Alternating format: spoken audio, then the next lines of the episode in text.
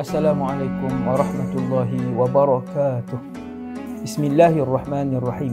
Alhamdulillah. Wassalatu wassalamu ala Rasulillah wa ala alihi wa sahbihi wa man wala. Wala hawla wala quwwata illa billah. Muslimin dan muslimat yang dirahmati Allah SWT sekalian, kita masih lagi bersama dengan sirah Rasulullah sallallahu alaihi wasallam dan pada kali ini kita sampai pada episod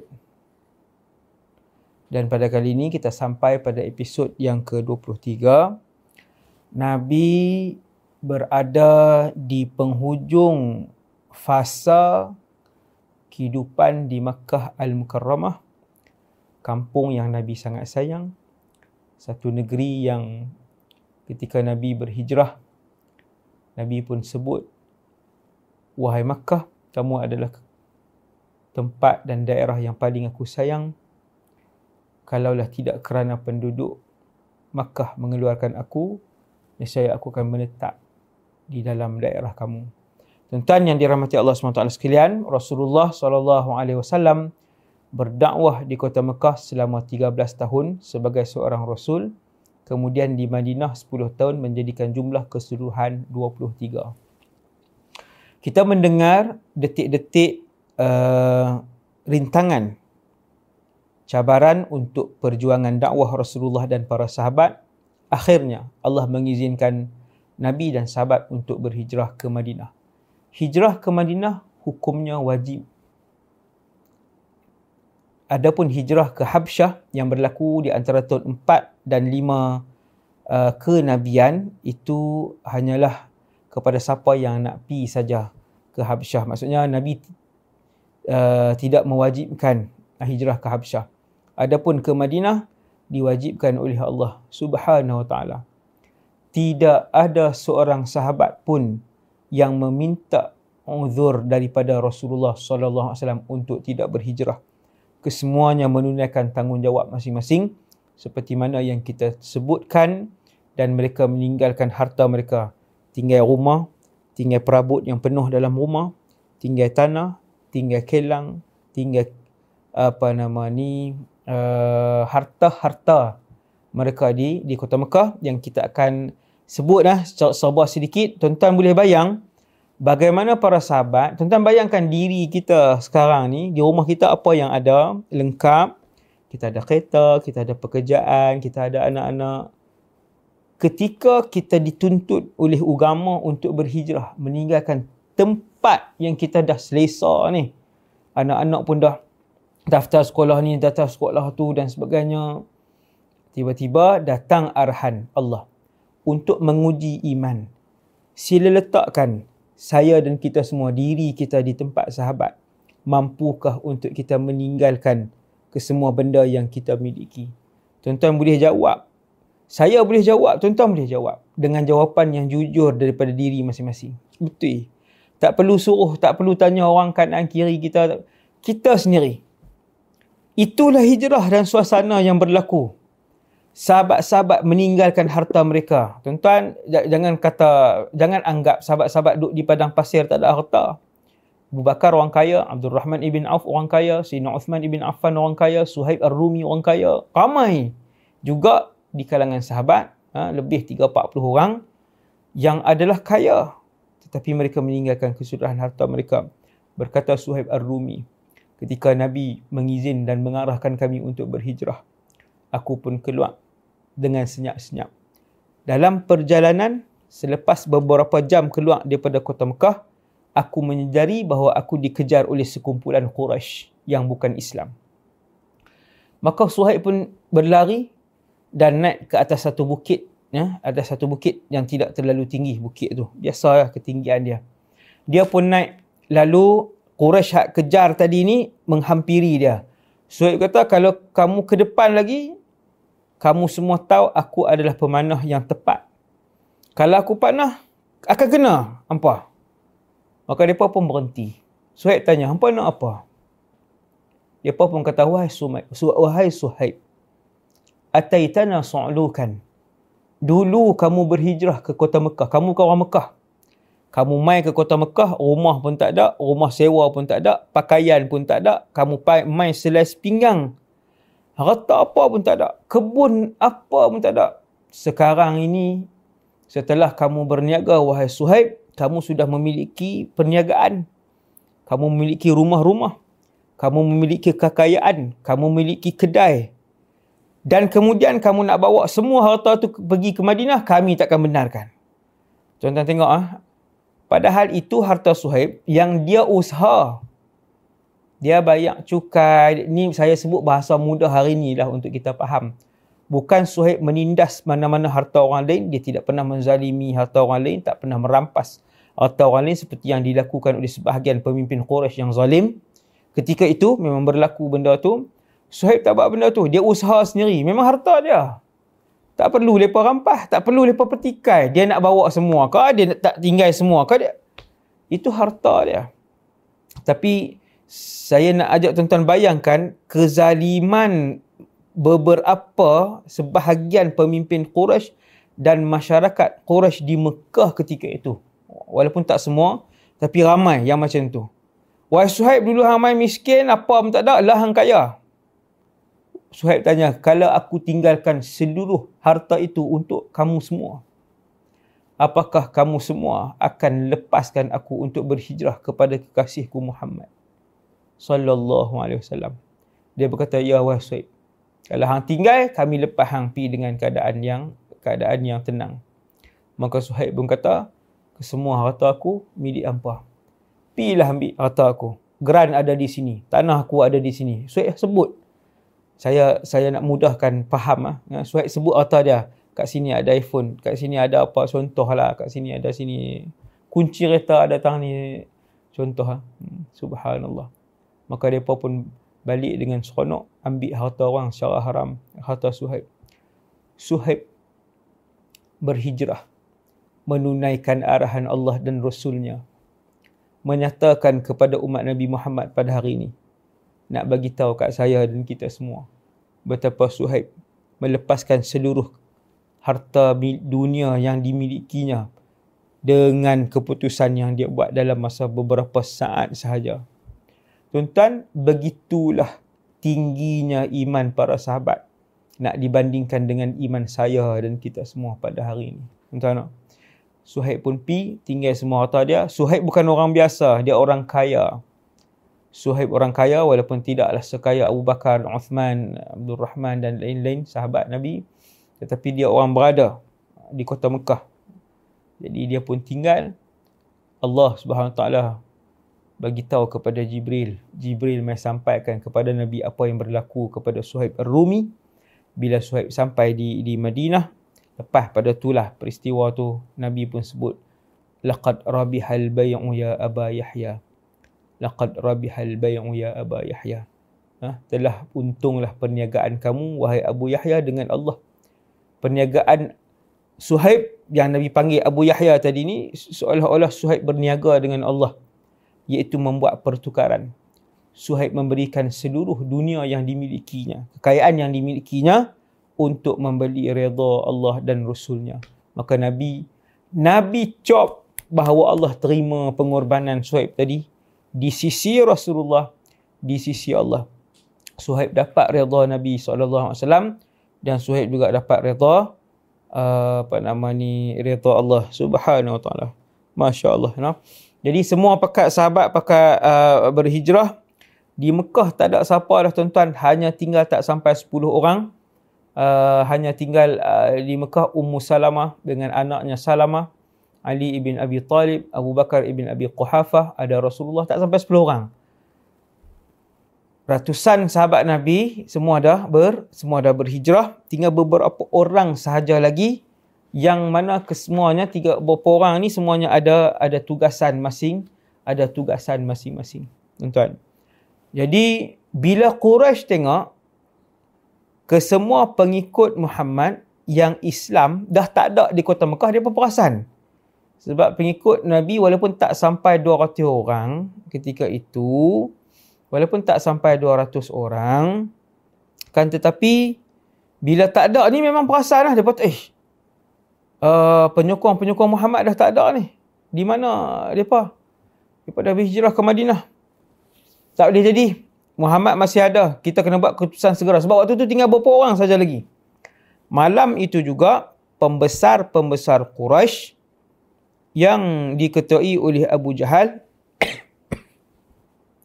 mereka bermesyuarat di Darun Nadwah.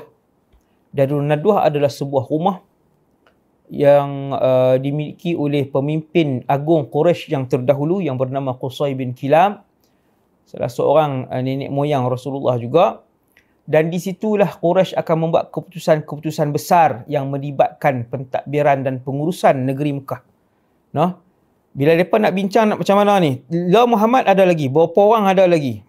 Ha? Kita nak kena buat keputusan segera. Mereka pun mesyuarat panjang. Akhirnya mereka membuat keputusan.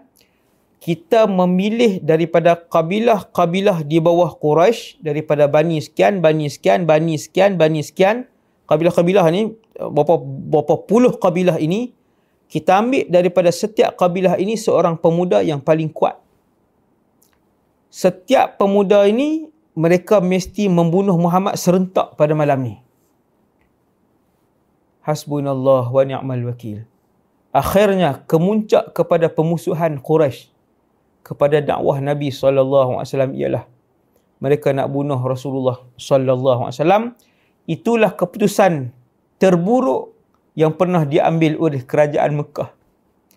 Ke semua kabilah di situ. Ke semua kabilah-kabilah Quraisy yang kecil ini, yang kabilah-kabilah kecil ini telah uh, bersepakat untuk ambil keputusan kita pilih daripada setiap kabilah kecil ini pemuda. Jadi berpuluh-puluh pemuda ter, paling gagah telah pun dipilih. Mereka balik rumah bersiap ketika itu juga dengan pakaian apa dengan senjata perang mereka untuk pergi bunuh uh, uh, Muhammad yang waktu itu Nabi sallallahu alaihi wasallam berada di rumah berada di rumah beliau rumah Rasulullah ni kod pintu maruah tu. Tuan no? Ha, keluar kod pintu maruah tu dalam 10 meter 10 meter kawasan tu lah lebih kurang di situlah rumah Rasulullah dan Sayyidatuna Khadijah bintu Khuwailid radhiyallahu anha. Sayyidina Khadijah dah meninggal. Sayyidina Khadijah dah wafat tahun 10 kenabian. Waktu tu Nabi sallallahu alaihi wasallam duduk dalam rumah Jibril mai bagi tahu perancangan jahat tersebut. Jibril kata, wahai Muhammad, segera Quraisy telah siapkan sekian, sekian, sekian. Mereka telah buat keputusan sekian, sekian. Tuan yang dirahmati Allah subhanahu wa ta'ala sekalian.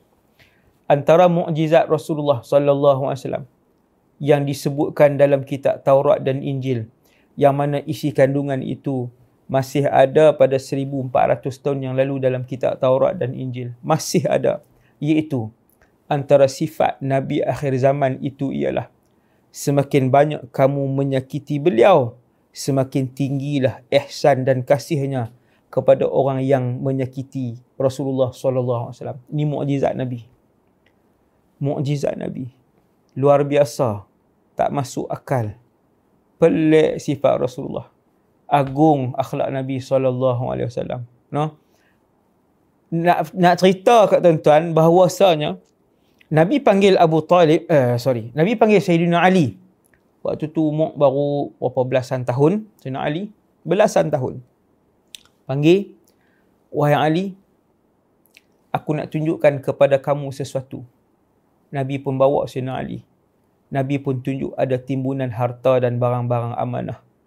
Bukan Nabi himpunkan, bukan harta daripada perniagaan Sayyidatina Khadijah ke harta Nabi simpan untuk rumah, bukan.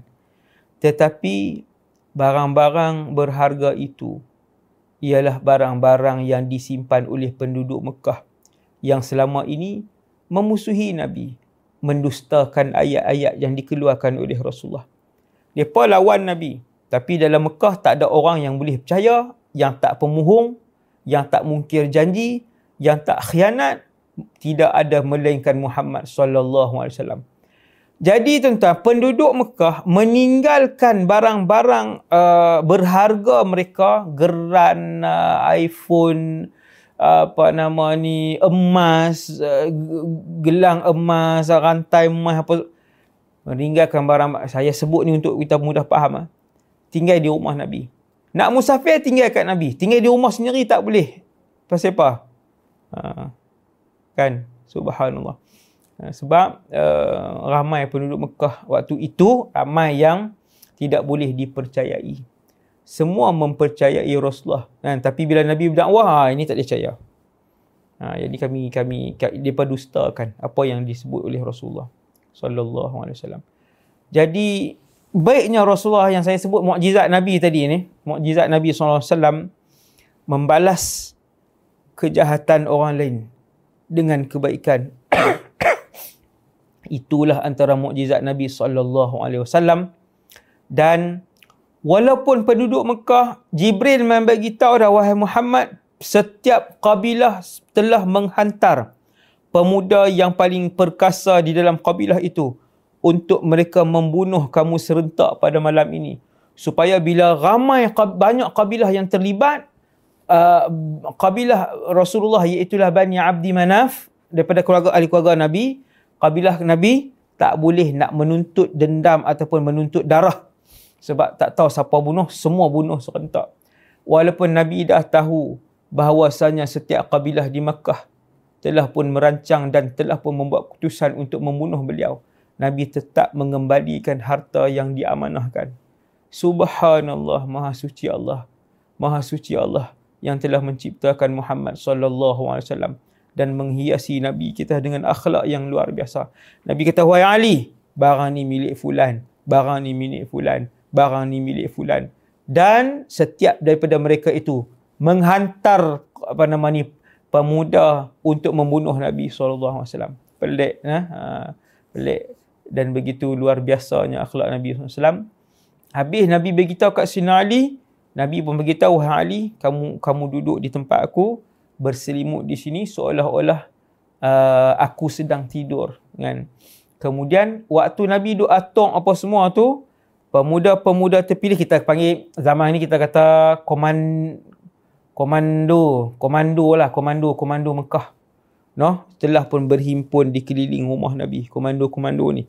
Lelaki-lelaki ter, terkuat. Komando-komando Mekah telah pun berhimpun keliling rumah Nabi. Sallallahu alaihi wasallam.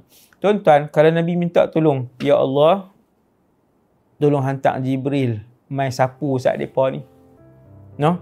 Ha, Jibril kaih dengan hujung sayap dia saja. Enam Jibril seorang malaikat yang mempunyai 600 sayap dengan 600 sayap. Tetapi dalam sirah ni kita nak belajar bahawa sirah ataupun perjalanan dakwah Nabi Allah nak bagi tahu bahawa susah. Walaupun kalau Nabi angkat tangan minta tolong, pertolongan itu akan datang. Tetapi Allah SWT nak bagi tahu Muhammad juga manusia. Dia aku Cuma aku lebihkan Muhammad dengan wahyu yang wajib dia sampaikan. Dia perlu berjalan, Muhammad perlu berlapar, Muhammad perlu berpanas, Muhammad perlu berpeluh, Muhammad ada kalanya gembira, ada kalanya sedih. Tetapi Muhammad lulus dengan semua ujian tersebut sallallahu alaihi wasallam. Tuan-tuan, komando-komando Mekah dah berhimpun. Nabi SAW bagi tahu Sayyidina Ali duduk tidur di sini wahai Ali. Nabi selimutkan Sayyidina Ali dengan dengan ridak baginda. Kemudian Nabi pun keluar daripada pintu depan sambil Nabi baca Bismillahirrahmanirrahim. Yasin wal Qur'anil Hakim. Innaka laminal mursalin. Sampai ayat waja'alna min baini aydihim sadda wa min khalfihim sadda fa'aghshaynahum fahum la yubsirun maka kami butakan mereka iaitu Allah kami itu Allah fahum la yubsirun dan mereka tidak dapat melihat. Nabi keluar tuan, betul-betul guna pintu depan. Nah, Quraisy semua dilelapkan oleh Allah SWT. Ada yang sambil berdiri, ada yang sambil duduk. Bila Nabi lalu, sambil Nabi menggenggam pasir, Nabi meletakkan pasir itu di atas kepala mereka. Untuk Nabi bagi tahu, wahai Quraisy, sekalipun kalian datang untuk dengan tujuan satu saja itu membunuh aku tetapi baru sebentar tadi aku lalu di antara kamu semua, puluh-puluh orang ni. Tetapi aku tidak mengapa-apakan kamu. Sebab apa tuan? Sebab Nabi sangat mengasihi umatnya. Nabi tak doa untuk Allah balakkan mereka. Untuk Allah benam dan telan mereka. Dan bumi telan mereka. Nah, untuk Allah buka bumi dan telan mereka tidak dilakukan oleh Rasulullah SAW. Ha? Nabi hanya tak pasir saja untuk Nabi kita bahawa tadi Nabi SAW telah, telah pun lalu di kawasan tersebut. Sallallahu alaika ya Rasulullah. Ha? Maka Nabi pun uh, meninggalkan tempat itu, pi macam tu saja. Nabi apa nama ni uh, tinggalkan Sina Ali bin Abi Talib di dalam rumah baginda alaihi salam. Lepas Nabi pi, Nabi pun bergerak kan. Uh, ada Quraisy lalu. Quraisy tanya kepada mereka ni, apa yang hampa tunggu? Dia kata kami tunggu Muhammad. Jadi Quraisy yang main ni kata Muhammad, kami dah dapat berita dia dia dah Muhammad dah bergerak. Dah tak duduk di rumah dia. Lalu mereka pun pecah masuk ke dalam rumah Nabi. Mereka hanya menjumpai Ali bin Abi Talib radhiyallahu anhu, tidak menjumpai Rasulullah sallallahu alaihi wasallam. Kita akan sambung insya-Allah dalam episod yang ke-24 ke mana Rasulullah pergi selepas daripada keluar daripada rumah baginda alaihi salam. Wa sallallahu ala sayyidina Muhammad wa ala alihi wasallam. Assalamualaikum warahmatullahi wabarakatuh.